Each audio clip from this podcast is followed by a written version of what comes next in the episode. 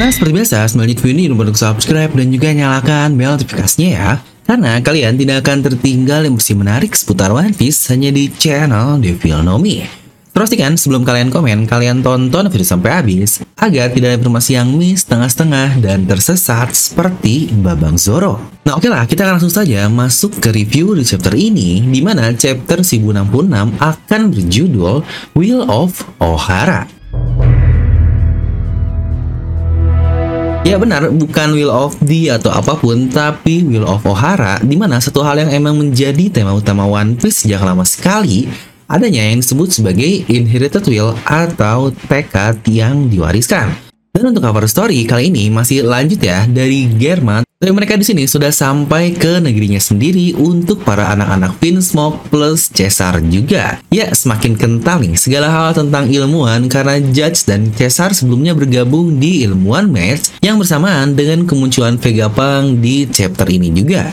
Nah, chapter dimulai lanjut dari apa yang kita dapatkan di chapter lalu terkait sebuah negeri advance yang ada 900 tahun yang lalu. Di sini, Shaka melanjutkan jika itu masihlah sebuah teori saja di dunia arkeologi, karena dikatakan terdapat seorang yang mengorbankan nyawanya untuk mencari tahu tentang kerajaan tersebut. Dan dia pun menemukan sebuah mesin dengan tanggal pembuatan di tahun yang sama, tepatnya di abad yang hilang tersebut dari suatu tempat. Di sini pun Robin langsung bertanya, apakah mesin tersebut diproduksi di abad yang hilang?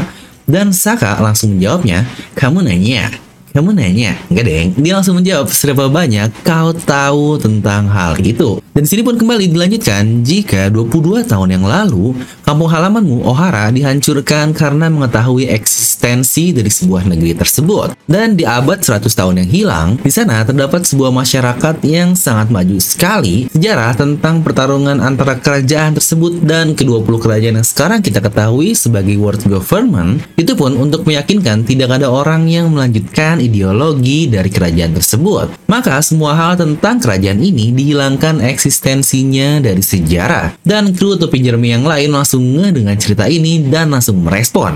Di sini pun Sanji berkata, Weh, weh, bentar, bentar. Jadi orang-orang yang tahu semua hal tentang hal ini dan langsung dijawab oleh Shaka, ya benar mereka semua dimusnahkan. Di sini pun Sanji bertanya lagi, lalu kenapa kau bicara dengan sangat gampang sekali terkait hal tersebut?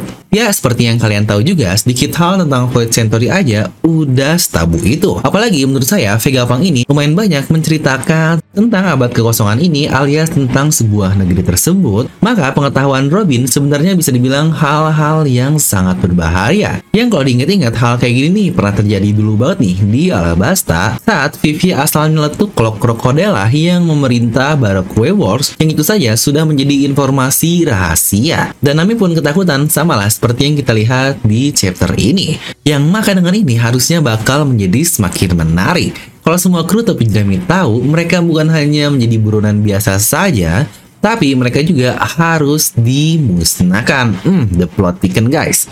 Tapi di sini Saka pun hanya menjawab, ya seperti yang saya bilang tadi, semua itu hanyalah teori. Tapi Nico Robin, jika hanya teori seperti ini, O'Hara langsung dihilangkan oleh pemerintahan dunia, apa ini berarti semua teori itu adalah kebenaran kan? Atau the truth?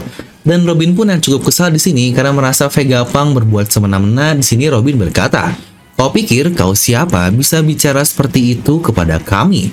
Para peneliti O'Hara membuat teori dengan meneliti banyak dokumen penting. Kau pikir pemerintah akan mendengarmu hanya karena kau orang penting saja? Tidak, aku pun sama sepertimu. Walaupun saya bekerja dengan pemerintah, tapi jika saya berbicara tentang hal ini, maka saya juga akan dimusnahkan. Dan Robin menjawab lagi, lalu bagaimana kau tahu tentang kerajaan tersebut? Semua literatur yang O'Hara temukan telah dan belum selesai Robin berbicara, Shaka pun memotong dengan berkata, The Will of O'Hara masih hidup. Yang lagi-lagi ini menjadi judul untuk chapter kali ini dan dia pun berkata lagi bahwa sebulan setelah insiden tersebut saya Vegapunk datang ke Ohara dan dia ternyata adalah kenalan dari Profesor Clover dan yang menariknya di sini adalah bahwa Clover sudah ditangkap dan dipenjara sebanyak 10 kali. Yang emang dulu juga kita lihat sering kan para arkeolog ini ditangkap, bebas lagi, ditangkap, bebas lagi. Tapi 10 kali ini lebih banyak dari Kaido pak yang cuma 7 kali. Dan Shaka pun melanjutkan lagi jika para sarjana Ohara ini mengorbankan dirinya untuk masa depan. Dan para pasukan yang melihat buku-buku yang ada di danau tapi mereka tidak mengerti value yang ditinggalkan dari buku tersebut. Dan saya berkata, jika ini adalah kemenangan besar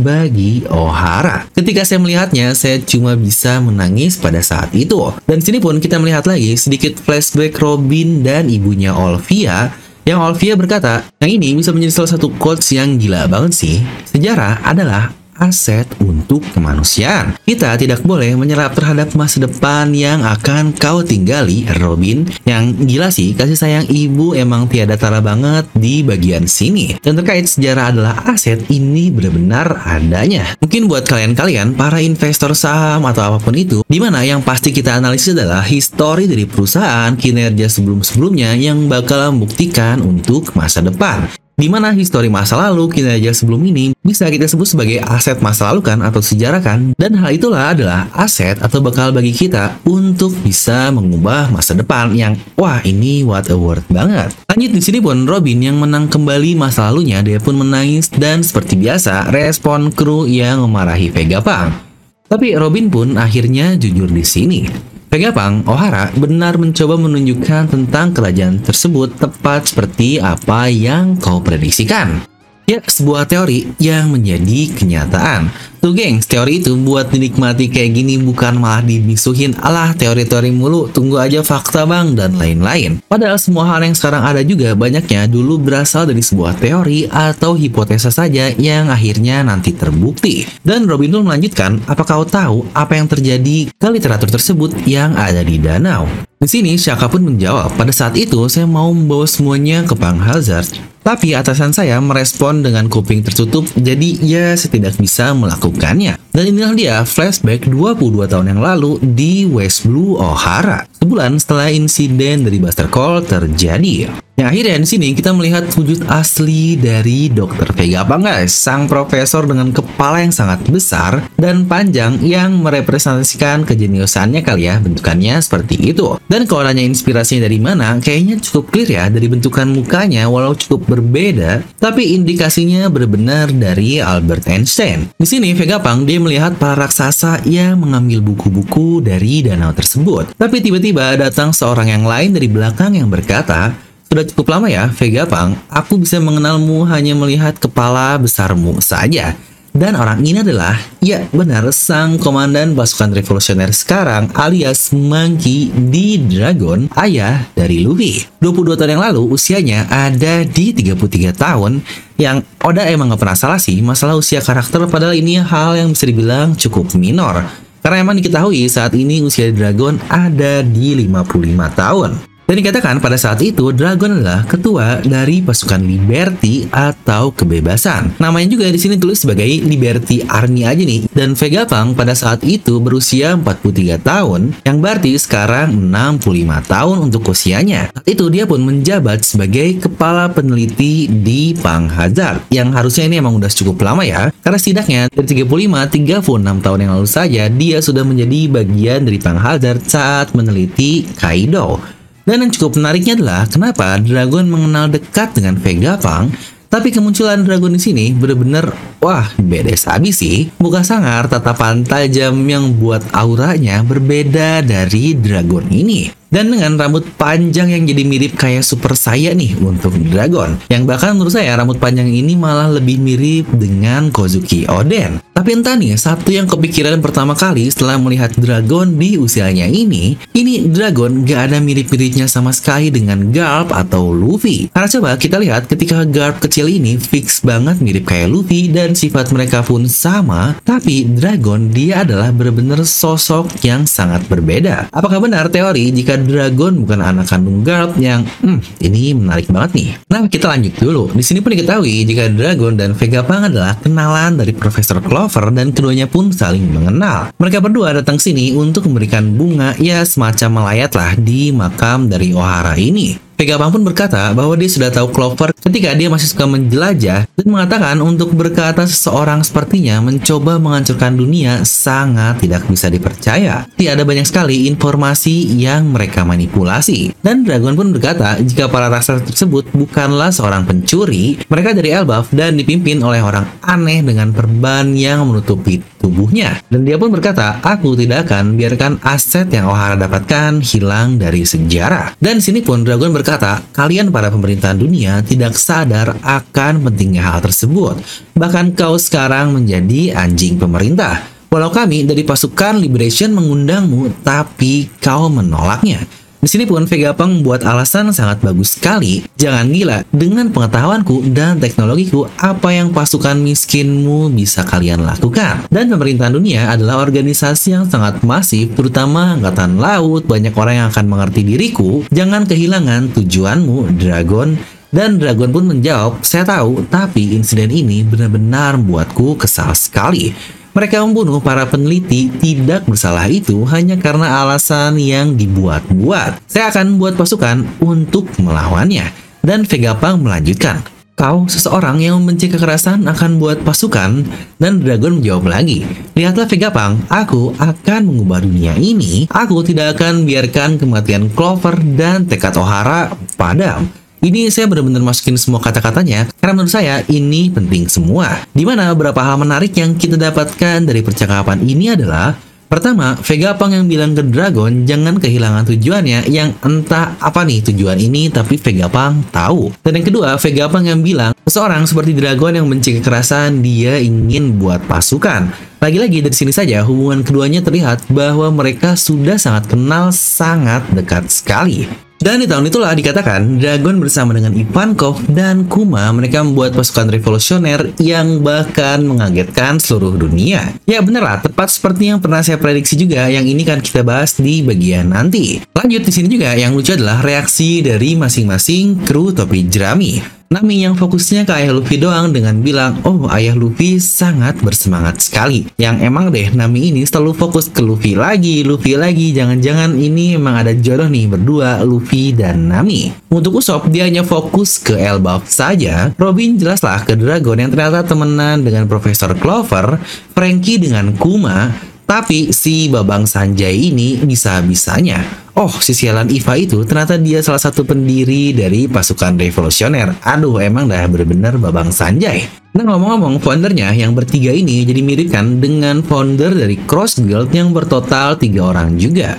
Bagi, Mihawk, dan Crocodile untuk revolusioner yang anti Tenryubito di mana Cross Guild ini anti angkatan laut karena mereka bikin bounty khusus yang wah ini menjadi sangat menarik. Dan buku-buku itu semua ternyata ada di negeri Elbaf. Vegapunk pun diam-diam ke sana untuk membaca semua bukunya dan mereka memperbolehkannya. Yang jika kita lihat orang dengan perban di seluruh tubuhnya dan dia adalah ras Elbaf sepertinya cukup clear sekali jika itu adalah Jaguar de Saulo. Karena Robin pun akhirnya bertanya jika kapten raksasa itu apakah bernama Saulo? Dan Vegapunk menjawab, jika saat ini dia bersembunyi, tidak ada satupun orang yang tahu dia ada di mana. Nah ini nih yang menarik hasil dari baca tentang Ohara dan semua rahasia dunia itulah yang buat Vegapunk seperti sekarang dengan proses di penelitiannya. Dan inilah yang membuat semuanya menjadi sangat masuk akal. Tapi oke lah, mari kita lanjut dahulu. Di sini Shaka ingin menunjukkan sesuatu kepada mereka yang kira-kira apa ya yang ingin ditunjukkan oleh Shaka ini. Aduh, udah banyak misteri yang muncul tapi masih ada hal yang perlu ditunjukin lagi. Dan kita pun berpindah ke tempat Luffy saat dia menemukan robot di hutan tersebut. Dan saat mereka mencoba-coba agar robot dapat berfungsi, eh tiba-tiba robot tersebut meledak atau mungkin ia mengeluarkan semacam shockwave. Yang ternyata itu adalah Dr. Vega Pang. Ya, dari luar ya, si tubuh asli tua jenius dengan tampilan yang sangat kocak sekali. Dikatakan di sini, dia lagi mau mencoba temuan yang baru yaitu untuk berteleport dan dikatakan malah ruangnya ikut terdistorsi dan dia pun menyangkut. Tapi hebat dia nyangkut di ruang ini tapi nggak mati. Wah, ini gila banget. Yang dia bikin ciptaan seperti teleport ini aja udah menjadi suatu hal yang waduh, udah out of the box banget. Apakah ini akan menjadi counter bagi Usop untuk melawan wapu-wapu Nomi milik Van Augur. Di sini pun Vegapunk mengenali Luffy dengan menyebutnya anak dragon dan bilang aku tahu kau akan datang ke sini dan dia pun mengenali Bone yang lagi-lagi keduanya ini adalah anak dari pendiri pasukan revolusi. Di sini Vegapunk bilang kepada Bone, "Hey Bone, aku senang kau baik-baik saja." Yang ternyata di sini Vegapunk dapat melayang dengan sepatunya dan dia pun beritahu caranya kepada Luffy dan yang lainnya dan boom Meledaklah itu semua dari sepatu tersebut dan mereka semua terbang. Di sini Vega Abang cuma bisa berteriak, "Tolong aku!" Aduh, ini hal yang sangat-sangat gila sekali. Oda emang jenius parah. Vega Pang ilmuwan super jenius yang karakter terlama dimunculkan namanya sampai akhirnya wujudnya dimunculkan dengan total selama 16 tahun lamanya karena tidak ada karakter lain yang selama Vega Pang dari awal nama disebutkan sampai dimunculkan. Ternyata sosoknya sehumble ini. Wah, jenius parah nih. Wah gila nih, ternyata review aja udah cukup panjang banget saking pusingnya isi dari chapter-chapter ini dan banyak sekali chapter-chapter sebelumnya terkait teori yang bisa masuk. Di mana kali ini kita akan menganalisis sedikit saja apa yang terjadi di chapter ini dan buat kalian yang cuma butuh review bisa langsung skip bagian ini. Di mana yang menarik adalah terkait bagaimana teori lama yang akhirnya terkonfirmasi terkait Saulo yang benar-benar masih hidup. Yang ini sebenarnya cukup clear sih dari perkataannya dan ternyata peran dari Saul pun sangat-sangat luar biasa sekali. Dia menyelamatkan semua aset luar biasa dimiliki oleh O'Hara untuk dikirim ke masa depan, yaitu ke Pulau Elbaf. Yang pastinya dia pun bakal senang sekarang melihat Robin yang mempunyai teman-temannya di topi jerami. Bukankah dari sini semakin clear alasan kenapa mereka pergi ke Elbaf bukan hanya karena ingin di awal saja, tapi ya benar mereka ini bakal punya urusan selain impian Usop, tapi Elbaf ini menjadi sebuah negeri yang menyimpan sejarah ratusan tahun tersebut yang udah sering saya bahas juga, di mana untuk Elbaf sendiri pasti dia ini adalah hal penting yang akan mengungkap sejarah dunia. Tapi yang lebih menarik lagi, apakah jangan-jangan orang yang dikatakan luka bakar oleh Kid sebelumnya adalah Jaguar de Saulo ini? Karena dia memiliki perban di seluruh tubuhnya dari pulau terbakar, jadi cukup masuk akal jika dia punya luka bakar juga. Dan Saulo pun tahu tentang segala hal tentang O'Hara, Robin, yang entah apakah mengerti tentang Poneglyph atau enggak, tapi bisa jadi ini hal penting yang cukup masuk ke akal untuk mengungkap pulau dari Love Tale. Karena ingat, insiden ini terjadi 22 tahun yang lalu, dan waktu selama itu masih masuk akal bagi Kid dan Killer mengetahui sosok Saulo ini. Ya walau saya masih penasaran sih, gimana ini Vegapunk selamat dari ledakan besar dahulu, karena terlihat kakek tua ini ya sehat-sehat aja. Dan kalau ngomongin Ohara di masa lalu juga, di sini Vegapunk bilang jika Ohara masih hidup atau tekadnya masih ada. Dan bahkan tidak hanya tekad biasa saja, bahkan drill asetnya, peninggalannya ada di Elbaf sekarang. Dan ingat kata-kata Aokiji ke Robin 2 tahun yang lalu di Water 7. Dia bilang jika Ohara tidak sepenuhnya jatuh. Yang wow, apakah Aokiji atau Fuzen juga tahu semua hal tersebut? Dia mungkin mungkinkah punya hubungan dengan Dragon atau Vega Pangka atau jangan-jangan keduanya? Di mana yang menarik juga adalah Dragon dahulu sepertinya gagal nih. Teori jika dia mantan angkatan laut atau CP0 karena di sini 22 tahun yang lalu saat usia 33 dia ini pemimpin dari pasukan pembebas atau Liberty Army. Yang entah ini pasukan apaan pun kagak jelas sekarang ada jelasin apa yang dia bebasin. Tapi yang menariknya adalah kata-kata Vegapunk katanya Dragon ini benci dengan kekerasan. Tapi Liberty ini bisa dibilang sebagai pasukan Liberation yang ayahnya Liberation Army anaknya menjadi warrior Of Liberation. Hmm, gokil banget nggak tuh? Ya, mungkin sekian analisis yang kepikiran untuk kali ini karena banyak banget yang bisa di-extend untuk menjadi satu video sendiri. Ya, jika kalian tertarik, coba komen deh. Lebih tertarik ke bagian apa akan saya bahas di bentukan video yang lain. Karena mungkin ada beberapa misteri baru yang akan kita dapatkan di sini. Pertama, beberapa hal yang masih belum terjawab adalah Shaka membuka dengan bilang ada seorang yang nemuin sebuah mesin yang dibuat di Void Century dan siapakah orang ini? Itu pun tidak jelas apakah itu Clover atau orang lain karena Shaka nggak bilang secara clear juga. Lalu alasan Ancient Kingdom dihilangkan dari sejarah agar ideologinya tidak dilanjutkan Emang apa sih ideologi dari Ancient Kingdom ini pun kita masih belum tahu. Apakah ideologinya berdampak buruk atau tidak? Karena jika iya, teori Gorosei orang baik ini yang jadi mega teori yang mind blowing banget mungkin akan terbukti. Eh untuk hal ini kalian bisa tonton ya karena asli menarik banget nih bahasanya bikin open minded. Nah, atau jangan-jangan ideologinya adalah terkait hal-hal dari teknologi yang sangat maju saja. Dan kedua puluh negara ini dengan pikiran yang kolot lah atau mungkin kita sebut sebagai incumbent tidak terima dengan disrupsi teknologi pada saat itu.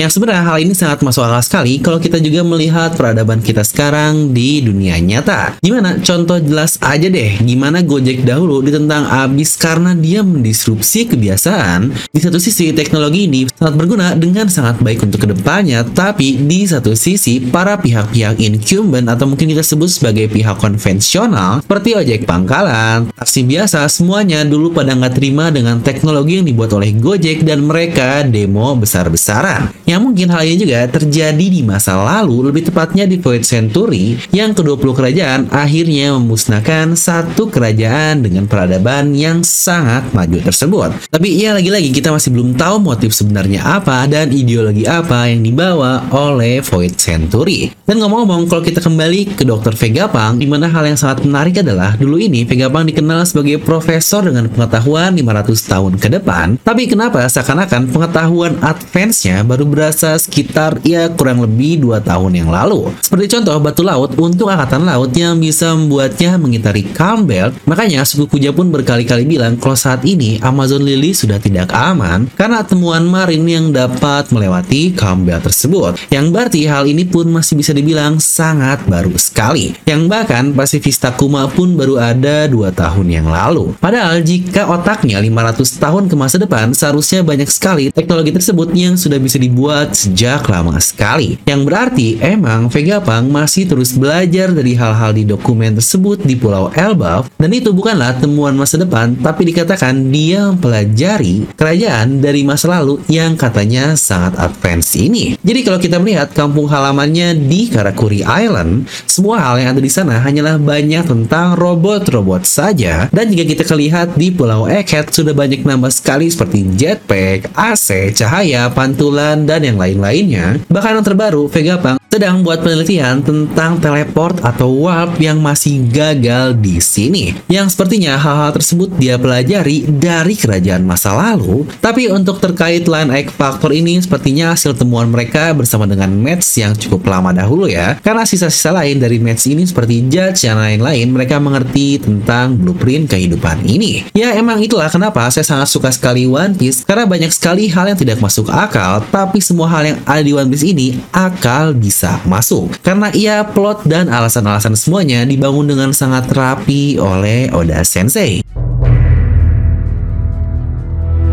Nah, jadi itu untuk review kali ini. Di sini sebagai penutup bakal saya buka dulu dengan sombong anjay. Karena banyak juga nih yang suka komen di video teori. Yalah, teori mulu bang, orang gak pernah ada yang terbukti juga. Lah, kamu nanya, dari mana yang terbukti kamu nanya? Nih, gue kasih lihat nih. Ya, ini adalah sedikit recap dari chapter 1054 saja berapa teori-teori yang terkonfirmasi di tiap-tiap chapternya. Di mana dengan Oda mulai mengungkap misteri-misteri yang ada semakin banyaklah tiap chapter yang terbukti satu sama lain. Yang gila sih, emang kita berada di La Saga ini, One Piece sudah mau tamat dan Oda langsung ngungkapin semua misteri. Nih, makan nih misteri nih, teori terus nih, teori terus nih. Di mana untuk chapter ini sendiri, dengan kemunculan Vegapunk, berita sejarah dari Shaka dan Dragon di Ohara, ini menjadi hal yang sangat gila banget, maka akan saya beri nilai 9,2 dari skala 10. Kalau menurut kalian, berapa nih nilai untuk chapter yang luar biasa ini? Dan yang penting juga, kalau minggu depan tidak kelibur ya guys. Dan seperti biasa, semoga kalian terhibur dengan video ini. Like aja kalian suka, dislike aja kalau suka, jangan lupa untuk subscribe dan juga share ke teman kalian. Gue Develo pamit and I'll see you guys next time.